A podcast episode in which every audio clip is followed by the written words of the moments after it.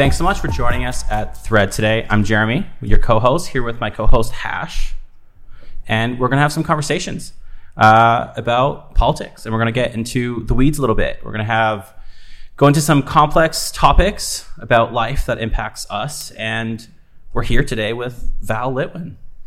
Thanks so much for joining us, Val. Oh my gosh, it's a pleasure to be here uh, in front of two monsteras. between two between, in front of, wedged between. I think you're right. Um, so Val, you're running for the BC Liberal Party.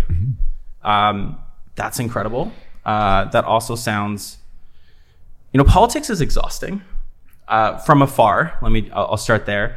Um, being young, seeing politics, it impacts us, and it's one of those things that I, you know, my grade seven teacher really got us into current events, and That's I was obsessed. And uh, as the time goes by, you get a little exhausted. I think, sort of seeing how things happen and how they go. So, what inspired you to get into politics? Yeah. And there's layers in, in what you just asked too, because it was funny. I was looking at an old Broadbent Institute research piece from 2015 today, and it was saying, you know, why young people don't vote. And it's because there's they have trust issues with politicians and political parties, right? But we have a narrative out there that is uh, young people just aren't interested. But the reality is they're interested. They're just not interested in parties or what they're seeing, right? Um, so that might be part of what you're alluding to with the exhaustion a little bit. But this race itself is a is a very long leadership race. It's unusual. Um, I think when all's said and done, some candidates, including myself, will have been running for eight nine months. Wow. Uh, so it's easily a year long commitment. So it's it's a big deal. Uh, but I will say for a guy like me who's coming from outside the political matrix a little bit, I could not have done it without a really long race. And I have had the energy because um, I'm really purpose driven to be in this race. So, getting to the core of the question, what, what inspired me to get into this? Well, I have been in politics for the last 10 years, but I just haven't been a partisan. I haven't been with a team. I've been doing that not for profit public policy work with uh, the Whistler Chamber of Commerce and the BC Chamber of Commerce. And for those of you that have never heard of a Chamber of Commerce or a Board of Trade, it's literally a not for profit association that represents in this province mostly small businesses and you go out there and you talk to people you walk the main streets and you find out what's keeping people awake at night i love that work and so for me this is uh, an extension of that work i've been doing for the last 10 years which is really being in a place where business people and community meet and trying to find better solutions to do things That's awesome. Why, why the lib- why the BC Liberals? And and I'm going to preface this a little bit because some people might not know even left versus right, and the BC Liberals is not the same as the Canadian Federal Liberal Party. Um, different, same same similar name, different sort of platforms. And so um, when you hear liberal, forget almost everything you know, and like, well, let's start a little bit fresh from a clean slate. So um, why the BC Liberal Party? yeah why the bc liberal it's a great question you know historically this party has been a real center track party i think um, the brand perception out there is that it's not anymore and i think when you look at specific policies you could go yeah this is not the centrist party it used to be. So first of all i see the opportunity in bc for a true center track party. And we'll get to why the bc liberal why, why that's the vehicle for to go centrist.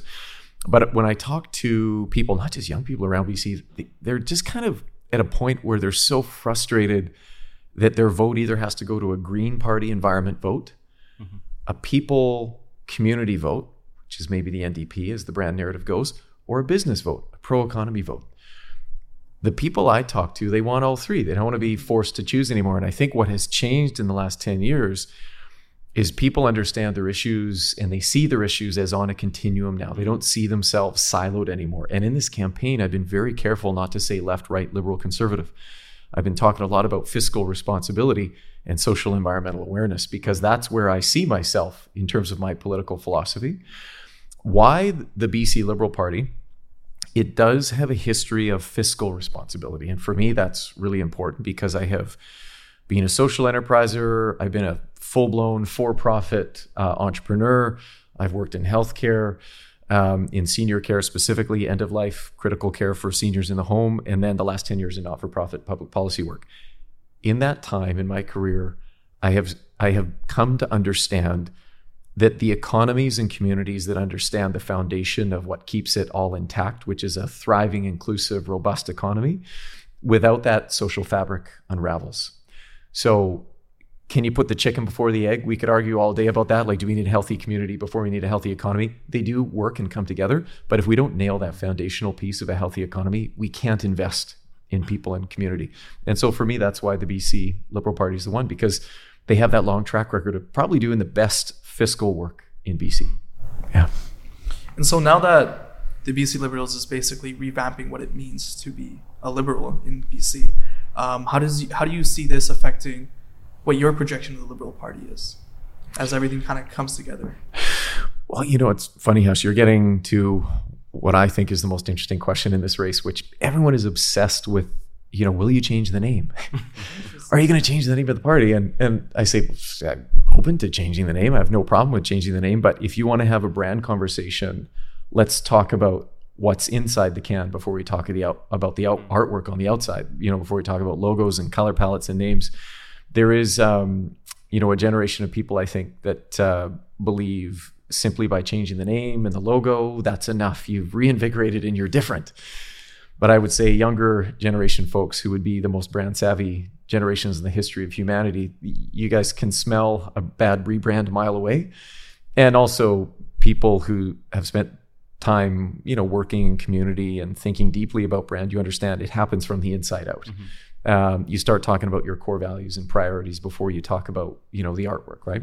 So uh, for me, getting into this race, it, it, it has been to catalyze a question around what true renewal means that goes beyond a name change. So, where I think the party's at, and I'm again grateful for the length of this race, I think we are now having deeper conversations than we've ever had inside the BC Liberal Party, certainly in the last 10 years.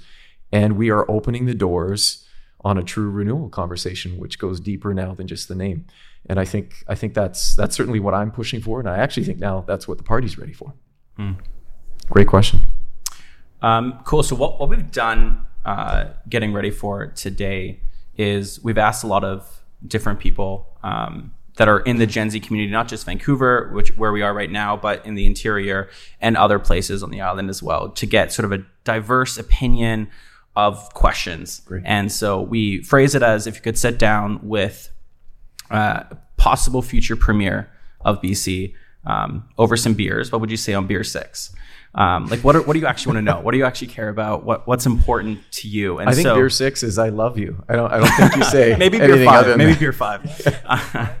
I love you. Um, and so we we have a couple core topics um, that th- throughout the entire all the responses we got that existed and they keep coming. And one of those really big ones is affordability. Great. Um, that's you know there's a lot of interesting statistics um, when it comes to affordability, and it's not necessarily just housing or or trying to buy a house. Some people are like even just worried about rent. And um, in I believe what I what I last read is is the average price of a one bedroom in Vancouver is you know one point nine thousand dollars a month, um, and in the interior in Kelowna it's about fifteen hundred.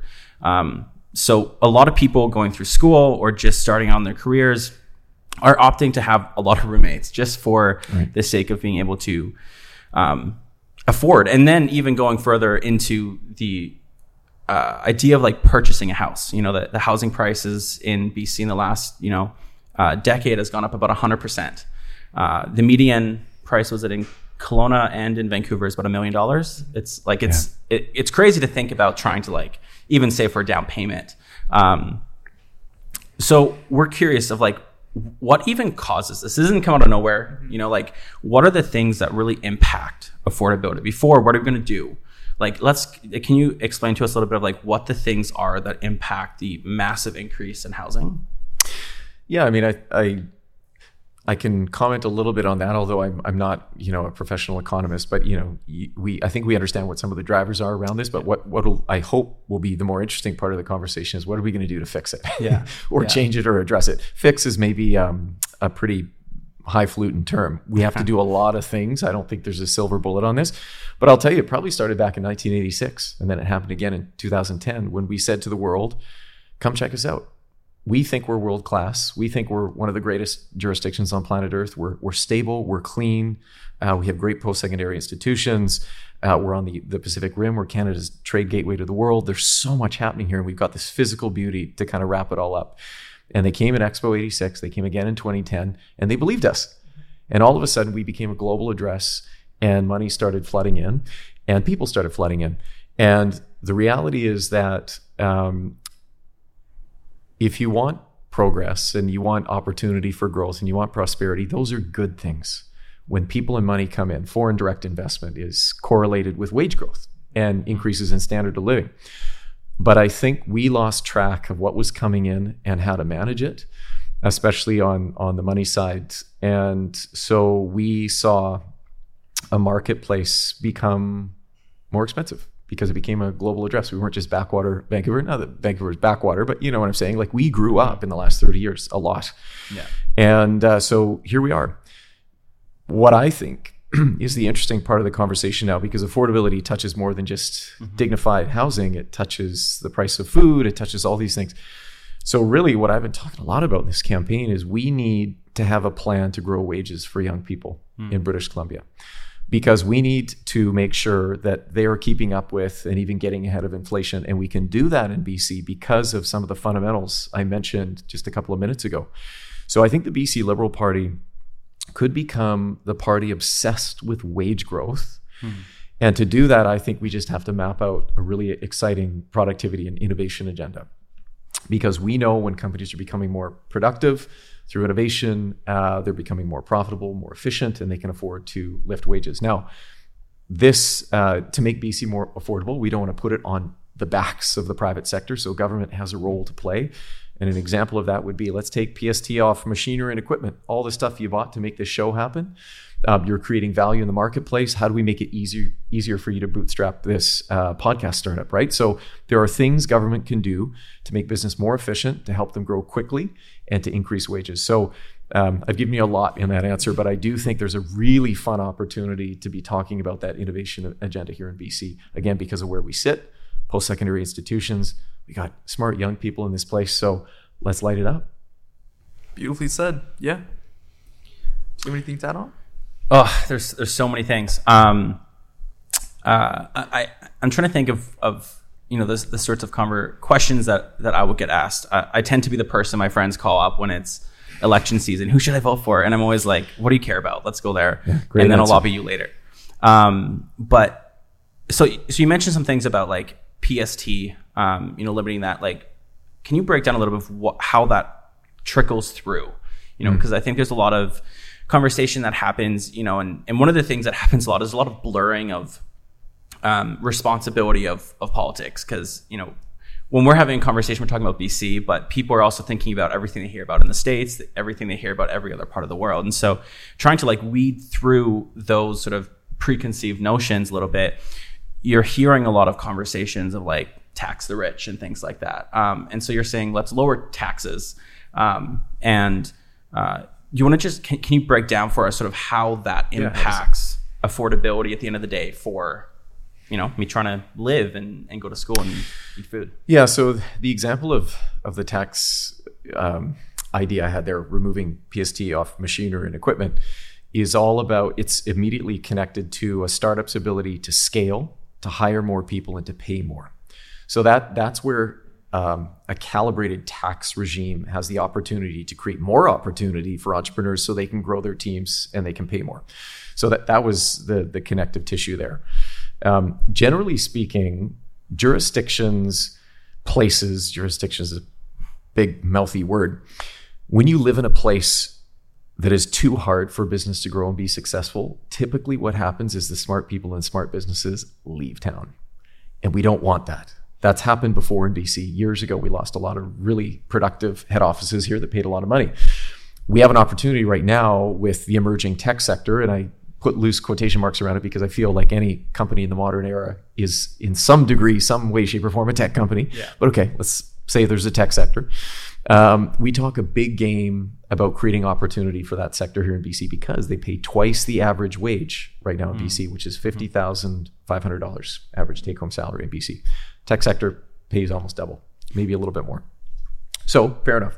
How do we attract more tech companies here? Because in Alberta, you pay four percent four percent less corporate tax, and commercial real estate in downtown Calgary is like a third of what it is in Vancouver. Mm-hmm. So if I'm a startup entrepreneur, because BC doesn't have a startup problem, We have a scale up problem. Yeah. So great, someone starts here, but then they quickly realize I can't stay and I can't grow and I can't pay my I can't afford to pay my team. So you go somewhere else. So where tax hits affordability, lowering tax, and you don't just kill tax everywhere, you calibrate it and you watch it. You know, if you're smart entrepreneurs, they try something in an isolated environment, they test it. Does it work? Okay, let's do more of that. So I'm talking about in the case of tech, what are they asking for? What do they need? And let's find ways to keep them here. And if you're just listening casually, you might go, well, that just sounds like you just want to support business and not the people. No, no, no. I'm saying we do that to support the people because they will stay and we know they pay more. So how let we should be in conversation with the business community to say, how do we amplify your opportunity? Is that is that a helpful answer? Yeah. Does that make sense? Yeah. I guess my one question would be that the tech sector is like is one big portion of the overall economy. Um, but you, I think in the video you mentioned like the fisheries as well, as well as other avenues to, I don't know, just overall accumulate wealth for BC citizens.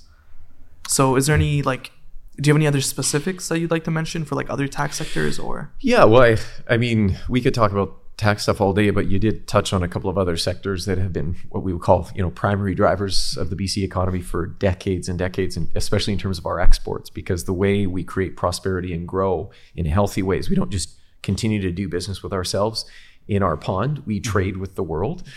And we've always been in a position where we've had that opportunity. We've been blessed. I mean indigenous uh, people have known that this land has been blessed with riches for millennia. Uh, newcomers here, we we understood for the last couple hundred years that yes, this place is blessed. Um, so I think you know a big part of what I hope will be BC's story into the future is how how did we continue to be good stewards of those of those natural resources and the wealth, and how did we create opportunity for people to be a part of that that cycle? And in BC, we have a low carbon advantage to do that because the majority of our electricity and power comes from hydroelectricity, which is clean and sustainable. And so we have primary sectors, resource sectors that have been creating wealth for years. And I worry that there is a conversation around um, that's the past and that can't possibly be the future. Well, it will be the future. And we have to protect those industries with supports. And um, in, in uh, the example of certain trade related industries, you'd call it um, energy intensive trade exposed and there's certain things we can do to support those sectors but let me make it a little more less policy wonkish and more concrete. The european union has told the world we will not import high carbon products anymore. They have high carbon tariff barriers. Because of bc's hydroelectric power that powers everything we produce everything wood products metals um, you know, gosh, every, things we extract from the sea, fish, salmon, we do everything lower carbon than anywhere else practically on planet Earth. So we should be a provider of choice into the future for the world because if you buy a BC product, you're buying a lower carbon equivalent product than anywhere else on planet Earth. So in Kitimat, we produce the world's lowest carbon footprint aluminum. Hmm. Not many people know that. It's in every single iPhone, right? Mm-hmm. On planet Earth, your iPad. We need aluminum. We can't hate on aluminum. Mm-hmm. We use it everywhere. It's probably in this equipment. So how do we how do we continue to support those sectors to keep them globally competitive with with smart taxes?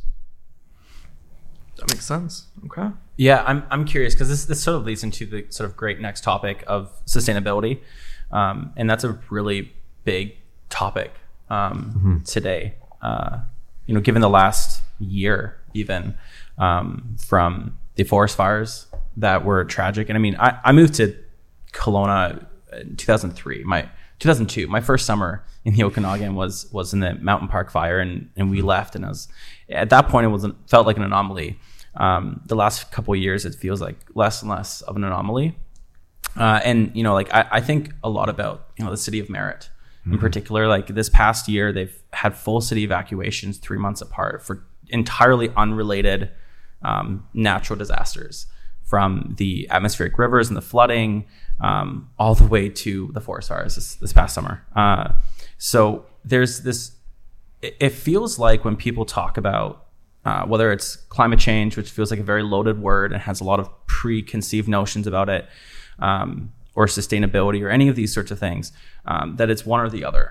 And, and it feels like there's often um, let's stop all industry, and, or let's right. let's just do this. Um, and, and it's it's interesting because if you look back through the history of BC, we were built on natural resources. We have an abundance of natural resources, and when we talk about affordability, and we say, you know, on the one side, if, if people say, let's just everything, you know, let's solve climate change, remove all of this.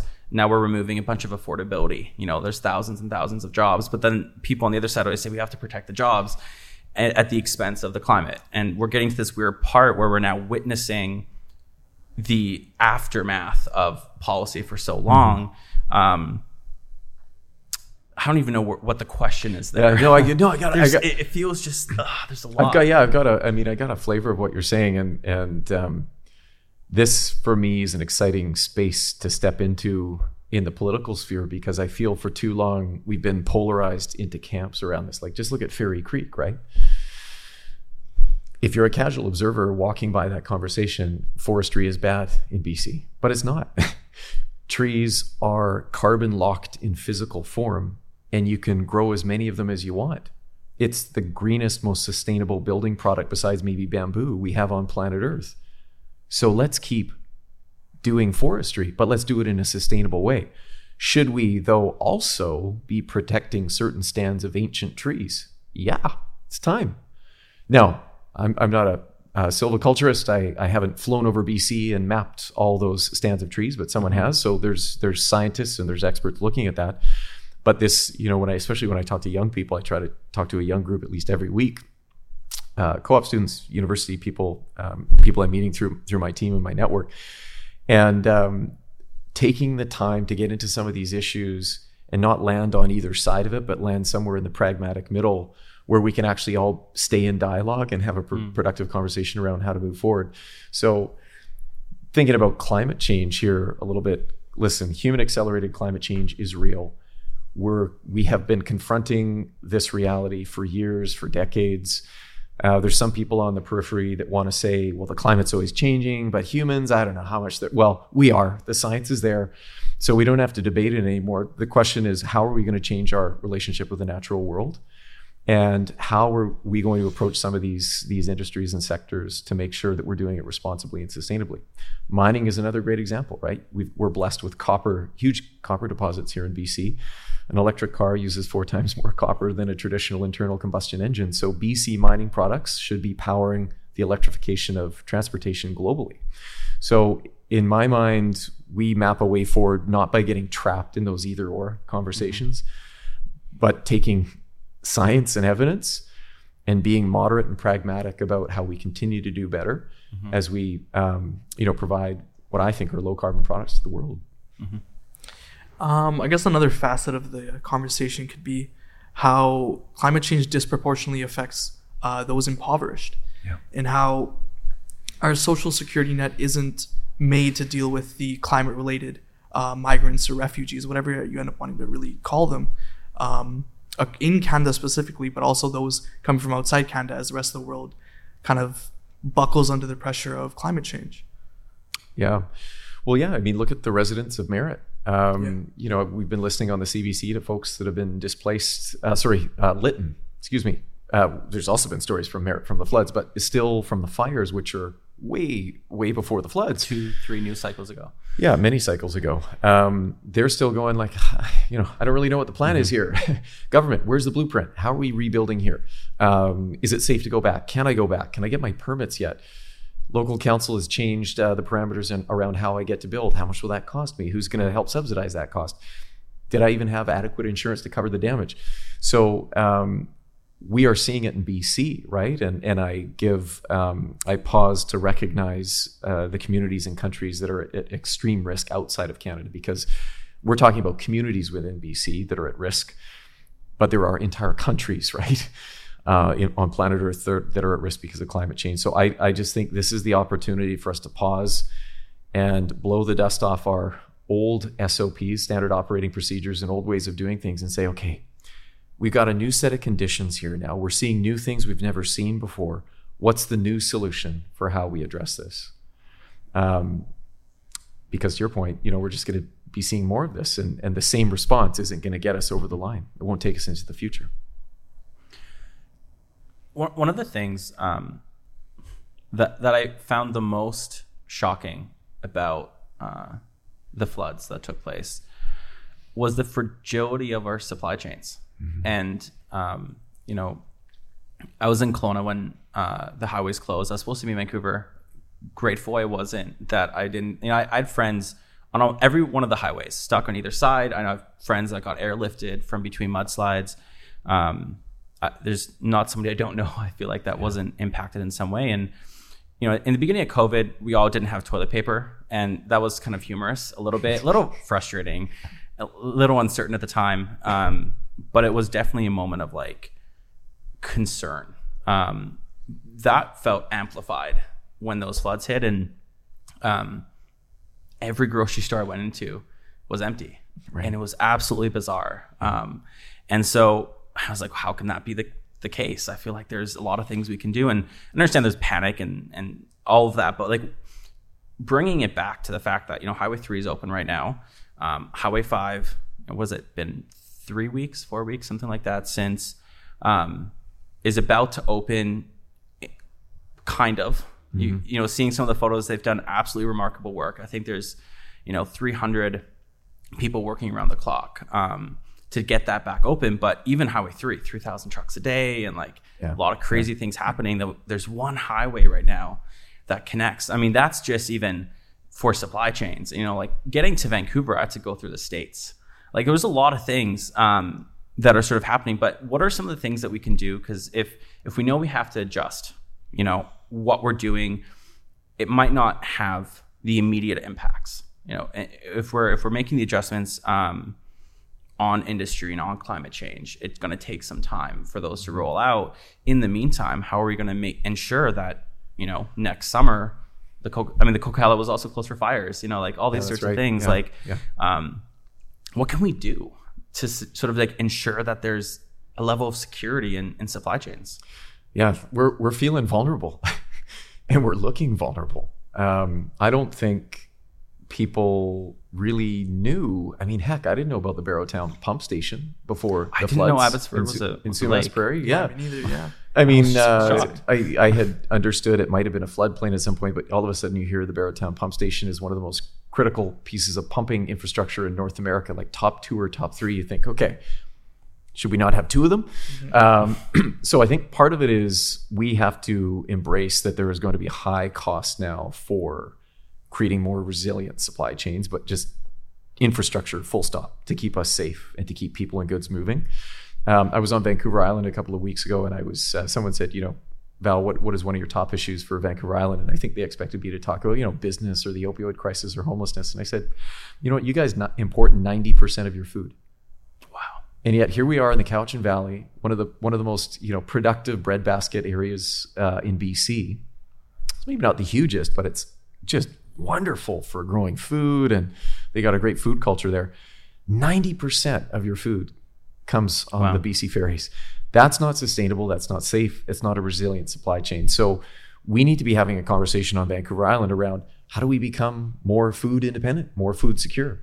So I think it's it's conversations around how are we going to do things differently when it comes to things like our food, poultry, milk, eggs uh, in the case of Sumas Prairie, but on Vancouver Island, it might be you know green vegetables, fruits. I mean, there's so many things that are native to Vancouver Island that we could be doing better at that grow year round, and et cetera, et cetera. So, it's the courage to have different conversations to understand we're going to be forking out a lot of, a lot of money to create more resilient infra, you know infrastructure and supply chains, but also tuning into how resi- um, uh, vulnerable we are with those supply chains. So I think shortening them up, right, mm. um, is a big part of food security. Is just one example. Yeah is there any specific plans underway for um, government subsidies or some kind of government stabilization for these kind of industries that might be affected in the future? Yeah, I, I think more so now. But uh, you know, I don't mind saying I think some of the work Sonia Furstenau of the Green Party has been doing around food security for years. You know, I've I too have been interested in food security for years, and uh, she and I months ago were were te- texting uh, back and forth on someone that's doing a tour across Canada around you know food security and, and healthy living and eating. And uh, I just think again, this is back to my my vision for BC around where we have a party that isn't ideologically rejecting certain ideas because it doesn't fit the political mold that we sit in as BC liberals. No, we can talk about food security because that's a social issue and it's an economic issue and it's a mm-hmm. human safety issue. so um, yeah, conversations are underway. Um, but I, what I think now is the most exciting part is let's have all political parties be talking about how we make ourselves more safe and resilient when it comes to food, as an example. Um, yeah, no, I, uh, I actually appreciate that answer um, a lot because it's not, you know, I, I feel like it's one of those unsexy topics in a sense. You know, there's a lot of topics that are, you know, fundamentally important um, and are just like really matter, but I feel like there's this weird notion that people don't want to hear about it, and there might be data that supports it. Um, you know, topics that aren't as fun, but uh, I, I think there's a growing awareness recently of of just these things really matter. Like no one cared about infrastructure really before, unless you're like trying to drive somewhere and uh, you get frustrated then. And you're like, why haven't they solved this? But I, I think now in particular, there's a there's a big growing of like, can we actually talk about this? Like, can we can we like yeah. have conversations yeah. about these things? Um, I don't know how that actually turns out into civic engagement. Um, well, you know, part of it is there, there's no silver lining about the floods and the fires, but there is an opportunity to develop a deeper appreciation around how important it is that we stay connected. Hmm. And there's, you know, we've all we're all awake now to the the literal reality of we're not connected because we don't have bridges and highways connecting us. But we saw during the pandemic too social isolation mm-hmm. social disconnection like there's that metaphorical when we're not connected we're in trouble. And i think we understood the pandemic the mental health stuff around the softer side of no connection which of course has very physical real impact for people communities community health individual health. But now i'm looking at the province going man we i can't connect to the interior and what does that mean for me and my family and, and how I want to spend Christmas or if I want to visit cousins and things. So um, there's there's layers to what we're waking up to in terms mm-hmm. of um, staying connected and what that means for physical health and mental health and my, I guess my hope is so there's no silver linings coming out of these disasters, but my hope coming out of it is we have a renewed appreciation for the value of staying connected in this province. And that's physically connected, but that's that notion of like ideological connection too. Let's not pretend just because you vote green and I vote NDP, we don't see eye to eye. I don't vote NDP, by the way. but let's let's not pretend that that puts us in certain camps that we're actually connected on a ton of issues, right? Was the fact that we're all BC residents, no matter what we really vote for. Yeah. And whoever gets voted in is ultimately what is going to govern us, regardless of who we voted for. That's right. So these voices can't just be mitigated or just ignored, even if it they're like the kids like to say they're just haters type of thing. Yeah.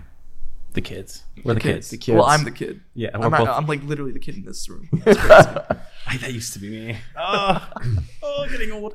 Um, yeah, and, and I think you know taking that whole approach like what are the other things that you can sort of foresee that are things that we take for granted that we shouldn't you know like the, this conversation i feel like of of um, let's call it economic transformation mm-hmm. uh, and trying not to use the words climate change but because um, i feel like it's just so loaded for a lot of people um, it is for me i should mm-hmm. uh, it is for me um, and you know this is a conversation that's been happening a long time. I feel like my entire life, I've heard the conversation of, you know, we need something sustainable.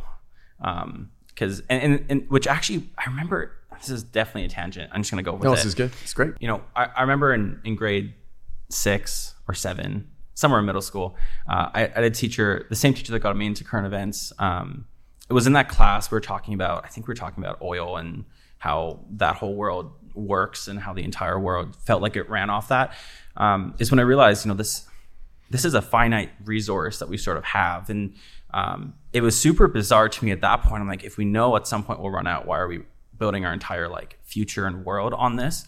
Mm. Um, and then, you know, I I feel like a, a, decade and a half has passed, and I'm like, oh, it's still here. Like maybe it doesn't matter, but um, you know, what are some of the things that a province like BC that has an incredible history of natural mm-hmm. resources, um, or or even you know places, other places like Alberta, um, not to get into Alberta entirely, but you know they have these sort of resources um, that might not necessarily be sustainable. And we're running our entire world off of it. Like, what are some of the things we can do to transition, or or why is it? What what are some of the constraints? I guess like for a province like BC um, to make that transition. Right. right. Well, I mean, the good news is in every province in Canada territory, we're talking about the energy transition.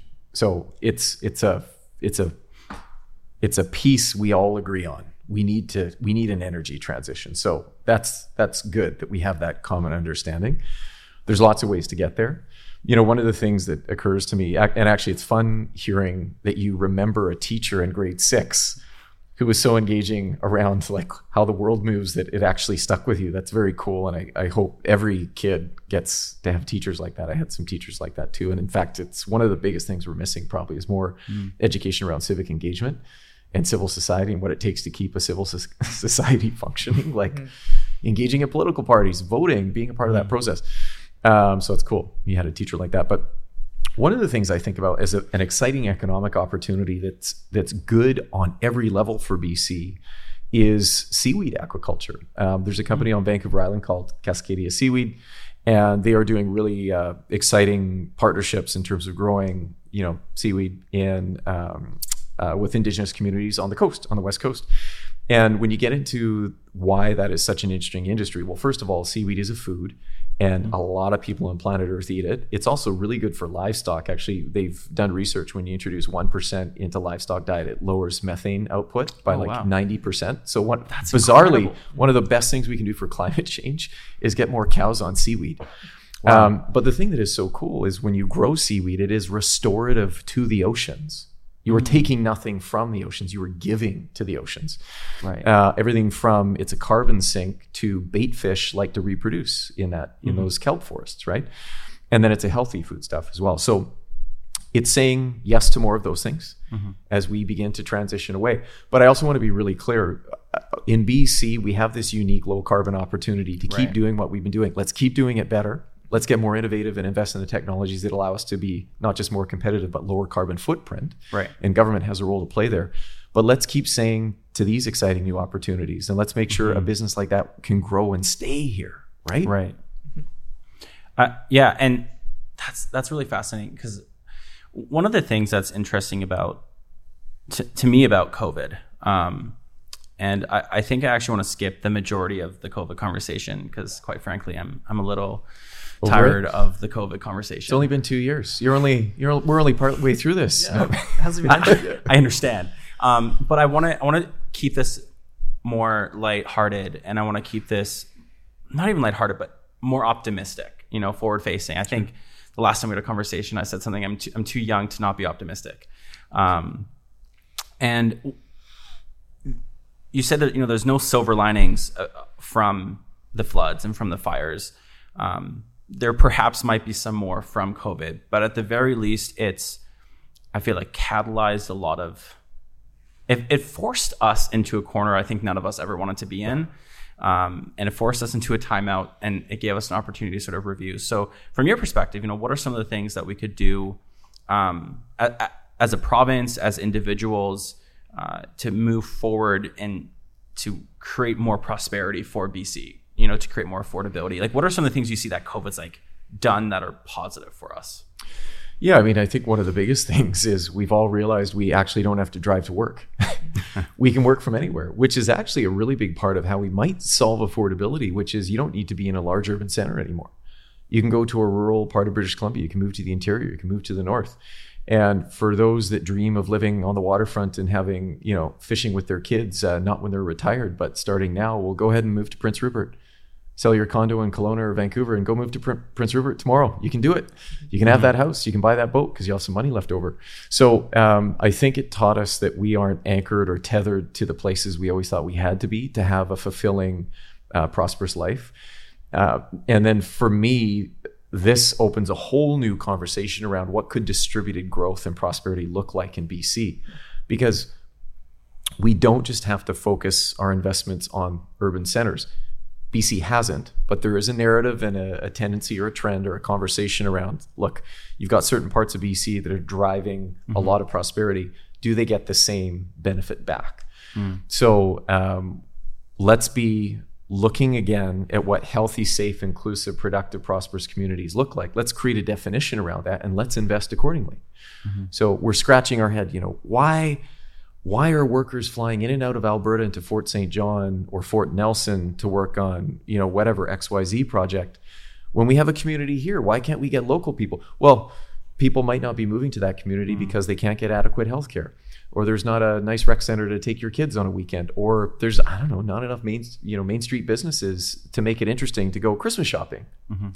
just a couple of examples right yeah so we have to be prepared and have the courage to look at what communities how we want to define community moving forward in this province mm-hmm. and let's invest and support them accordingly and i think we can do that now because covid has changed how we look at different parts of the province mm-hmm. it's not just all about the lower mainland or all about the interior the okanagan it can be about anywhere you want to live and make a life in this province now mm-hmm. but i think it comes down to government infrastructure ultimately whether or not these like uh, out of the metropoles can support um, so many people leaving to them uh, is there any plans or anything else in motion to facilitate this kind of movement out towards the rest of BC? Yeah, it's a, I mean, it's a great question. You know, do people in Vanderhoof want to all of a sudden see average home prices going from 350 grand to, you know, doubling? No, no one wants to see that. So I think a sort of a managed migration is helpful, and there's probably things government can do for that. But you're absolutely right about physical infrastructure. I mean, if you drive from Fort Nelson to Fort St. John right now in northeast British Columbia, you can't phone 911 if you get into a car accident. That's wild. I did not know that. That's a problem. that feels like a problem. Let's yeah. stay on Fort Nelson for a second. So if you're a young couple and you're about to have a baby, you you can't uh, have your baby in Fort Nelson. Uh, you have to do the four-hour drive to Fort St. John to get to a hospital that can adequately deliver your child.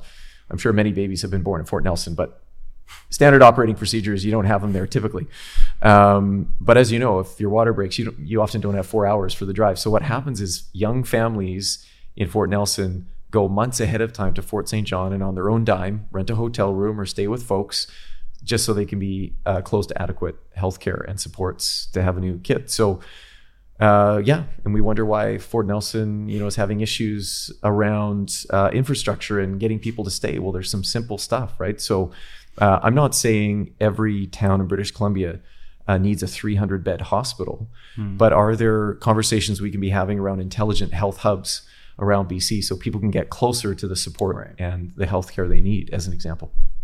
Well, we could chat for hours. Yeah. I'd love to keep chatting for hours. Um, but I want to be conscious of time. Uh, so, what's like the one thing you really want people to take away from from this conversation?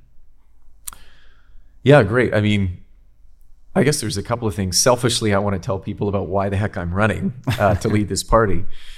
And maybe the important thing to tell people is look, I acknowledge the BC Liberal brand. If you're, especially if you're a younger person, you're watching from the outside looking in, there's brand problems with this party. But this is also the party that brought in the revenue neutral carbon tax in 2008. It was the first political party in North America, maybe the world, to institute a carbon tax, revenue neutral carbon tax. That was climate leadership years before mm. any anyone else was doing it. So I do look at this party and I'm proud of what they've done. But now to where we began the conversation around in BC, you can only vote for the the, the environment, the people, or or the business community, the economy. I'm here to say we can become Canada's first fiscally responsible, socially conscious, environmentally conscious party because that's what I want. That's where I want to park my vote. So that's what I'm here to do. And uh, being in conversation with, uh, can I call you young people? Yeah. I would hope so. is a big part of it. No, I mean, we need to bring in more young people, more diverse voices. That's how we, that's how we renew and reinvigorate our political conversation in BC. So um, I want people to know that's why I'm in this race and why I'm excited to be here. And uh, please engage in the political process. I think people think by getting involved in the in this leadership race that they're voting BC Liberal. They're not. They're actually remember who who is in opposition in government is also as important as who's in power. Yeah. Mm-hmm. That's how you have functioning, healthy democracy. So, um, if you're a keen political observer, get involved in this race, no matter your political stripe. Have a say in who the next leader of this party will be.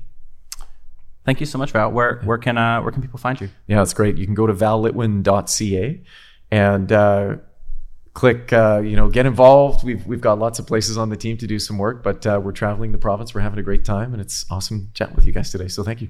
Thanks so much, Val. Thank you yeah. so much as well. Great.